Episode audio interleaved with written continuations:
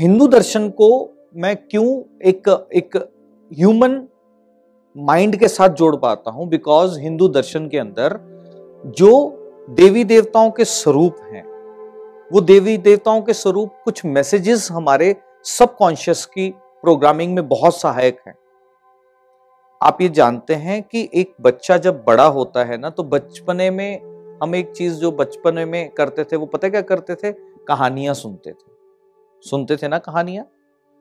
वो कहानियों के इम्प्रिंट्स आज भी हमारे अंदर हैं और ताउम्र हमारे अंदर रहेंगे।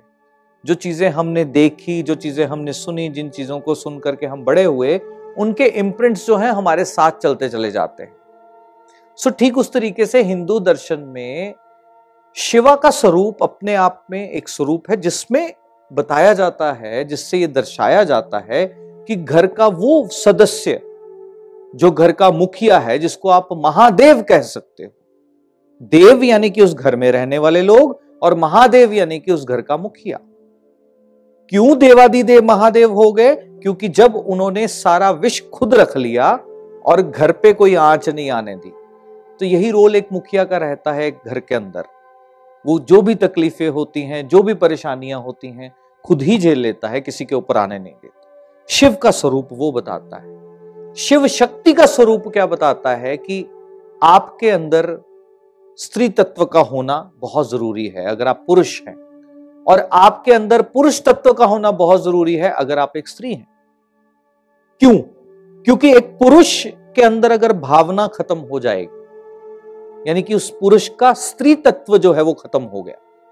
और अगर एक महिला, यानी कि स्त्री की अगर मैं बात कर रहा हूँ, महिला के अंदर कुछ करने की हिम्मत ना हो, जज्बा ना हो, डर डर बैठा हो, यानी कि उस स्त्री के अंदर का पुरुष तत्व खत्म हो गया।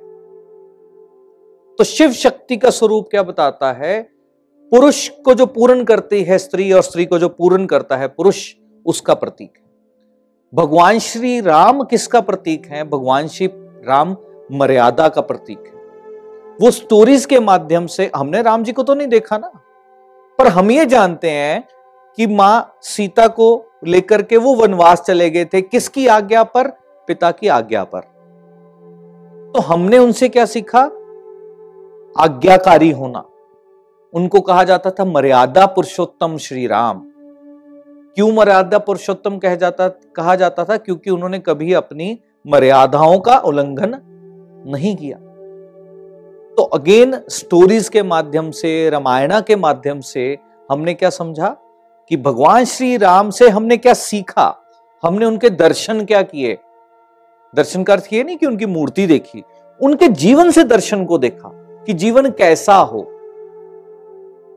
वो चाहते तो माँ सीता को, उनके पिताजी को भी ले चलते, साथ में चलिए, आपकी बेटी है, साथ में चल के छुड़ाते हैं। अपने पिताजी को भी बोलते, चलिए जी, सेना भेजिए। क्या सीखा उनसे? अपना काम स्वयं करना, अपनी जंग खुद लड़ना, अपनी हकों की, अपने फैमिली की प्रोटेक्शन करना, ये क्या, ये silent messages in the form of stories हम तक पास ऑन होते रहे। माँ दुर्गा का स्वरूप कब देखते हो? जिस वक्त क्या हो जाता है? जिस वक्त असुरीय शक्ति ज़्यादा हो जाती है, उस वक्त असुरों का संहार करने के लिए कौन सा स्वरूप लेते हैं? आप आप समझ रहे हो? तो ठीक वैसे ही एक महिला घर को प्रोटेक्ट करके चलती है। जब बच्चों की बात आती है हस्बैंड की आती है, पिता की आती है तो स्त्री ना दीवार की तरह आगे खड़ी हो जाती है।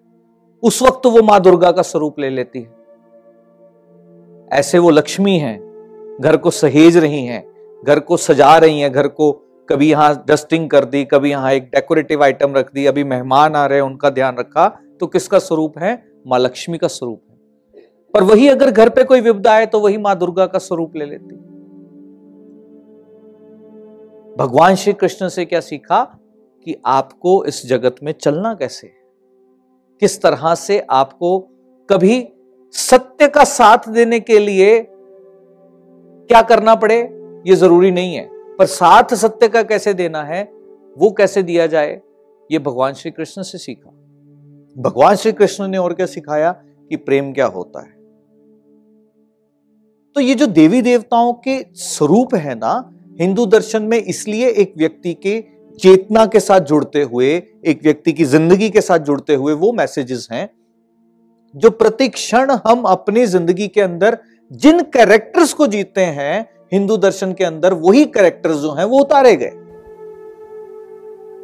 आज आपको भगवान श्री शिव पसंद है, आप उनकी पूजा आराधना उपासना करते हो, आप स्वयं भी क्योंकि वैसे हो। क्योंकि आप स्वयं ही शिवमय हो। आप श्री बजरंग बली जी की पूजा करते हो बजरंग बली हनुमान जी की पूजा, आराधना, उपासना करते हो। क्यों? क्योंकि आप स्वयं शक्ति का प्रतीक हो। सो आपके अंदर के ही वो स्वरूप हैं, जो हिंदू दर्शन में अलग अलग देवी देवताओं के स्वरूप में दिखाए गए।